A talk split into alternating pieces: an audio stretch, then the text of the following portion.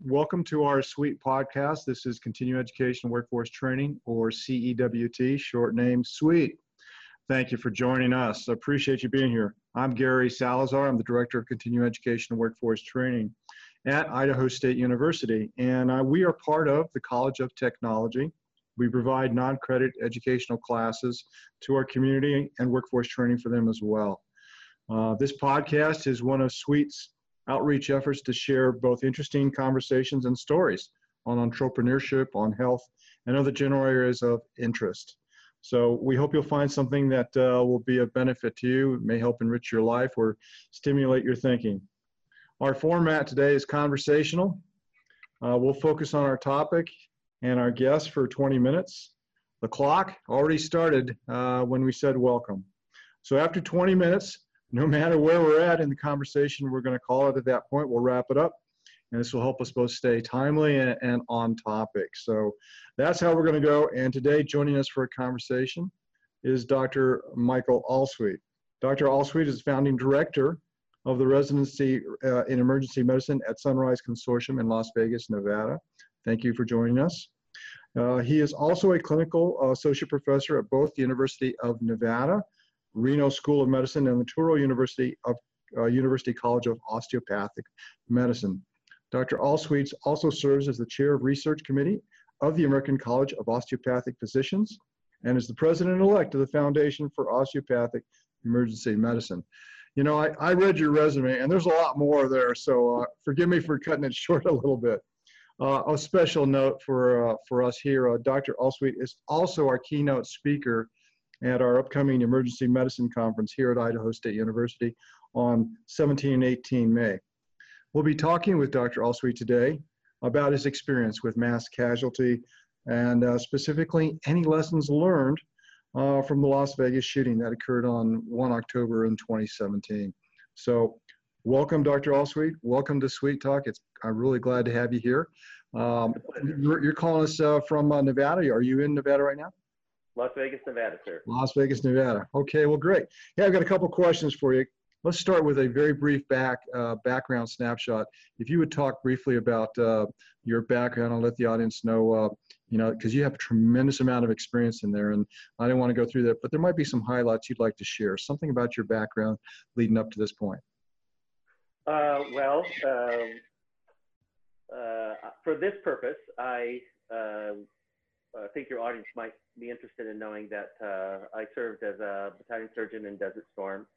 Um, I also uh, was a responding physician to the F5 uh, tornado in Moore, Oklahoma in May of 2013. I also uh, was uh, a responder to the Shanksville United Airline 93 crash on September the 11th uh, I've uh, got what in emergency medicine vernacular is called a black cloud, meaning that I tend to find bad things wherever I go.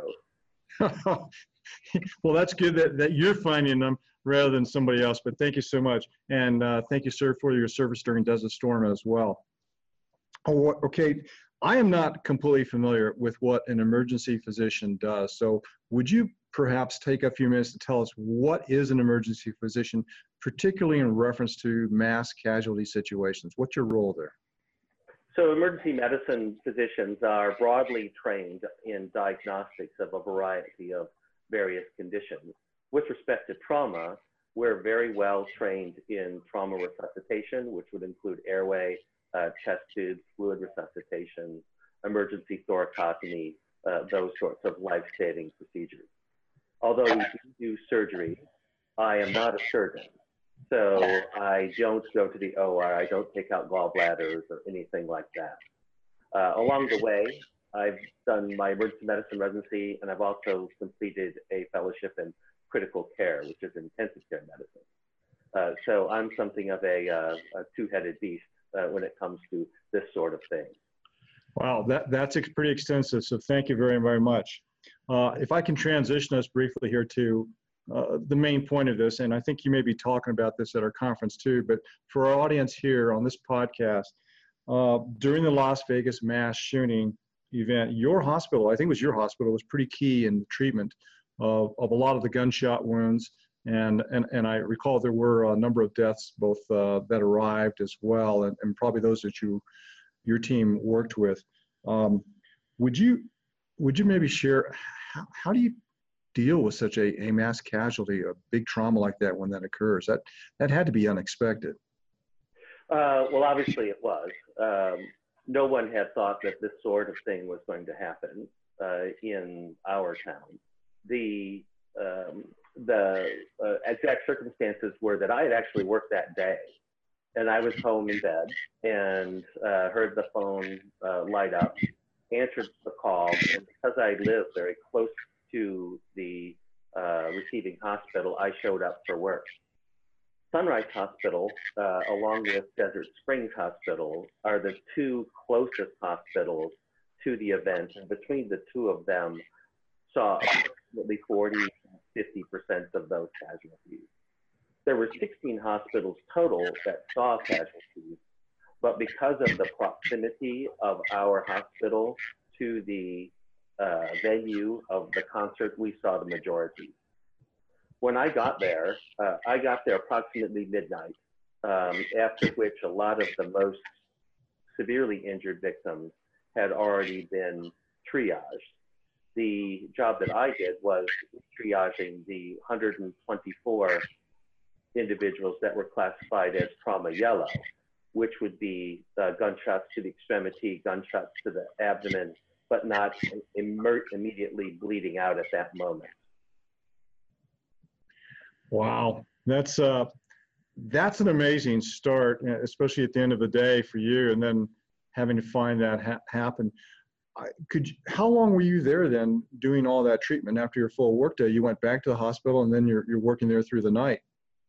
Yeah, so I got there about midnight and worked steadily till about 4 a.m my memories from that particular night uh, are kind of a blur because with all of those casualties, as severely injured as they were, uh, I was just performing medicine as fast as I possibly could, moving to the next patient, to the next patient. Uh, it was all something of a blur.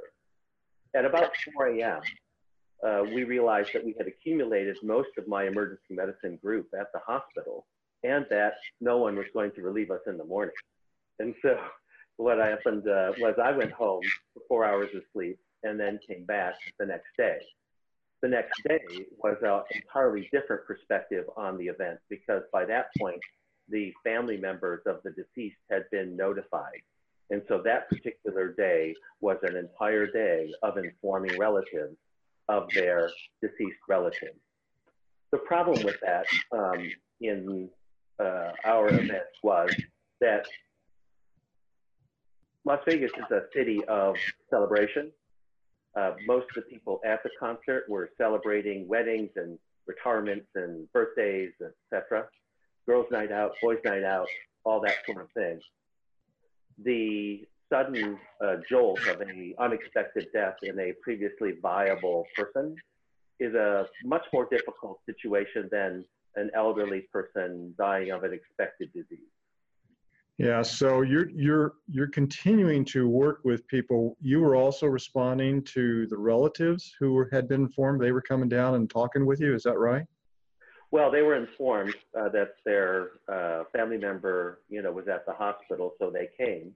And the hospital uh, put together a team, uh, including an emergency physician, and I was one of those uh, physicians, along with uh, nursing, uh, chaplain, health, and a social worker. And uh, because we had so many to inform in such a short period of time, it was something of an assembly line situation.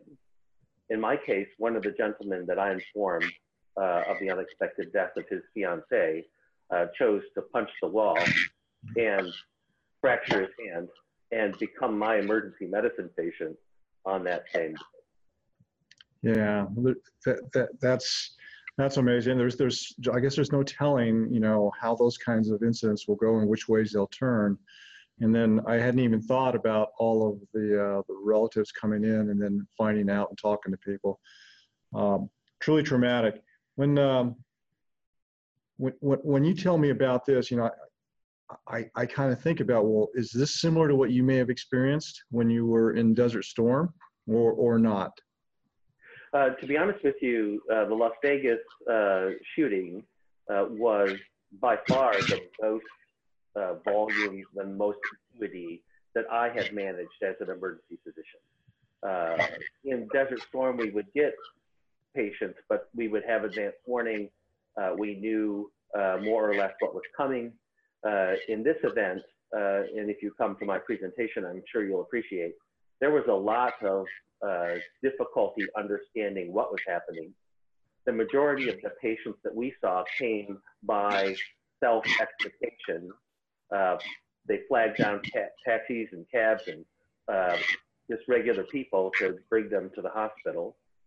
The, um, the injury pattern was not uh, apportioned, meaning that my hospital and Desert Springs Hospital got the majority of the most severely injured not because of any plan that was a part of our municipal plan, but because we were close. In fact, one of the interesting vignettes is that if you were at the concert scene and you asked Siri on an iPhone about which the closest hospital was, you got Desert Springs. If you Googled closest hospital, you got mine. So the distribution of casualties in that event were entirely happenstance and completely determined by search engines, which uh, nobody had previously thought of. Yeah, and, and, I can't imagine anybody would. I mean, what, what a tremendous uh, lesson learned there uh, for something that was happening. Uh, the logistics for something like this, you know, if, if, it pops on you, the planning that needs to be in place in, in advance just seems immense. What a huge number of lessons learned, you know, your teams and those hospitals there must must have received I mean, is that the kind of information that, uh, I mean, you're going to be talking at our emergency medicine conference, but is that the kind of information that is going out to all of our emergency rooms, all of our emergency responders? Are they getting this? Well, the event in Las Vegas was an anomaly. Um, it was by far the largest single shooting. It uh, created all of those 600 victims within 12 minutes. Um, the was overwhelmed, the hospitals were overwhelmed. In our case, the main advantage that we had is that Sunrise Hospital is the closest hospital to the strip. Because of this, we get a lot of the injuries and, and um, unfortunate uh, occurrences that occur on the strip. We do have a yearly mass casualty event called New Year's Eve when Las Vegas Boulevard is shut down and somewhere in the 200 to 300,000 people uh, come out onto the street to revel uh, in New Year's Eve, and some components of them uh, make uh, poorly considered choices. so the uh, disaster plan that, that we enacted at the time was the same as our uh, New Year's Eve plan. The lesson learned for me to impart on other systems is to, like Las Vegas, use a natural event uh, at your uh, location, be that a football game or a festival of some sort, uh, to practice your disaster plan such that you have an increase in your volume and you can then use your your disaster triage and and and facility use skills which are not normally used on a regular day Sure, sure. Does FEMA get involved with something like this? Do they uh, have a hand in helping uh, provide the information out or standardize responses?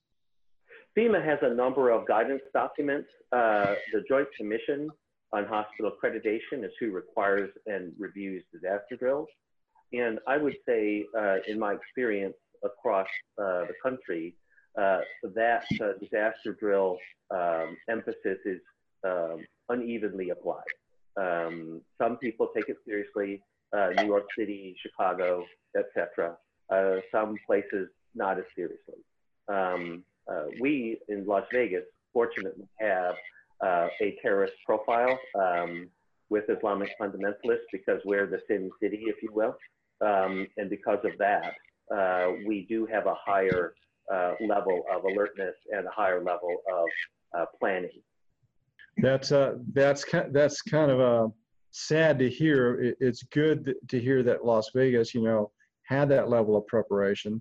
You know, sad for the cause of it, but I imagine that, like you said, that at different states, different regions, different requirements and needs and circumstances would have a different impact on how well they're going to prepare or not. Um, is do you know is there is there any kind of a national repository or library of all these events that if somebody wanted to go look at at those that they could? Are you aware of any such thing? Well, that's actually the subject of a uh, consensus statement proposal that I've written and has been supported by a variety of organizations uh, representing emergency medicine.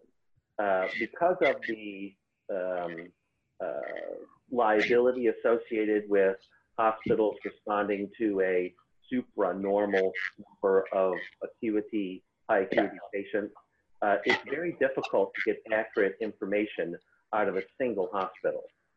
There are a number of guidance documents uh, published uh, most recently by the Institute of Medicine on how to manage those circumstances, but those guidance documents are largely aspirational, which means they end with and do the best for the most or you know some other euphemism.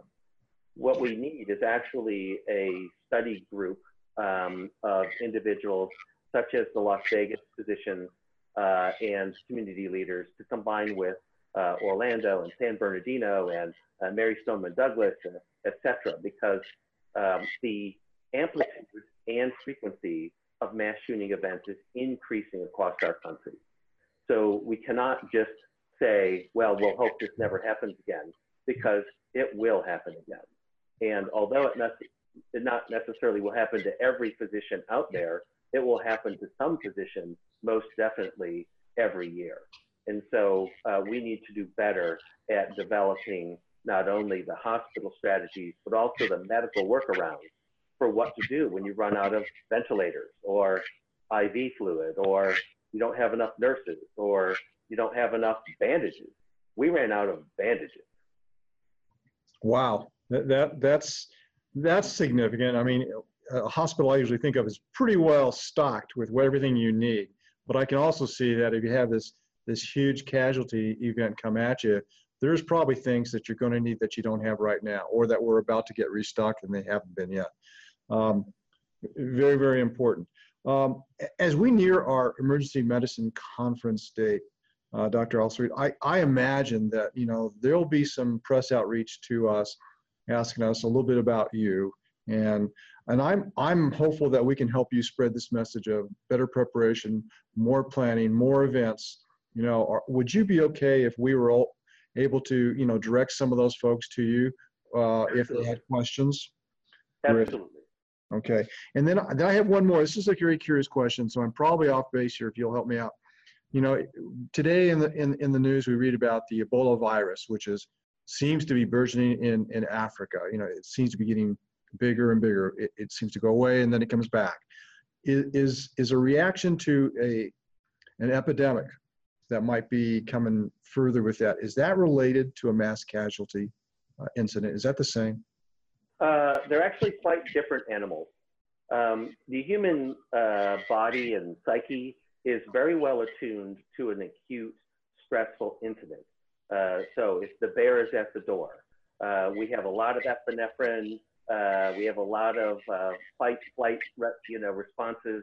Our, our sense of self-preservation is very strong. Uh, and we either fight the bear and the bear either wins or we win and, and we live on, right? So we're very good at managing acute stressful incidents. An epidemic such as Ebola or the flu uh, or a biological weapon event uh, would create a whole different set of, of stresses on the human psyche because you can't see where the enemy is. You don't know who has the flu and who does not. Uh, you don't know uh, when you will get sick and when you will not. All you know is that people are dying and they're dying in ever increasing numbers.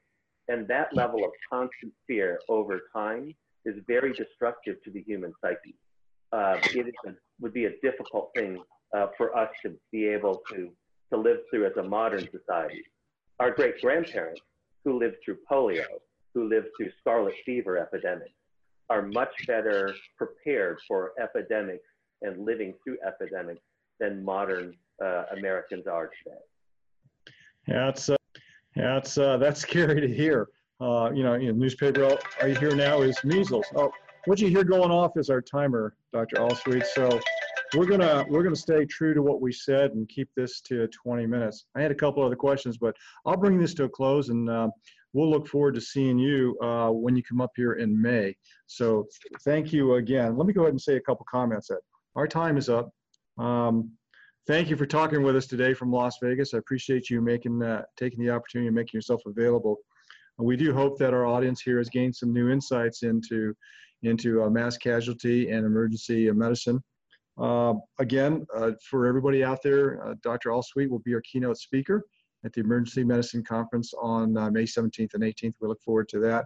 He'll be uh, headlining a, uh, a, a, large group of very sterling speakers and topics. So that's going to be a great event. We hope you can join us. you can find us at um, online at cetrain.isu.edu.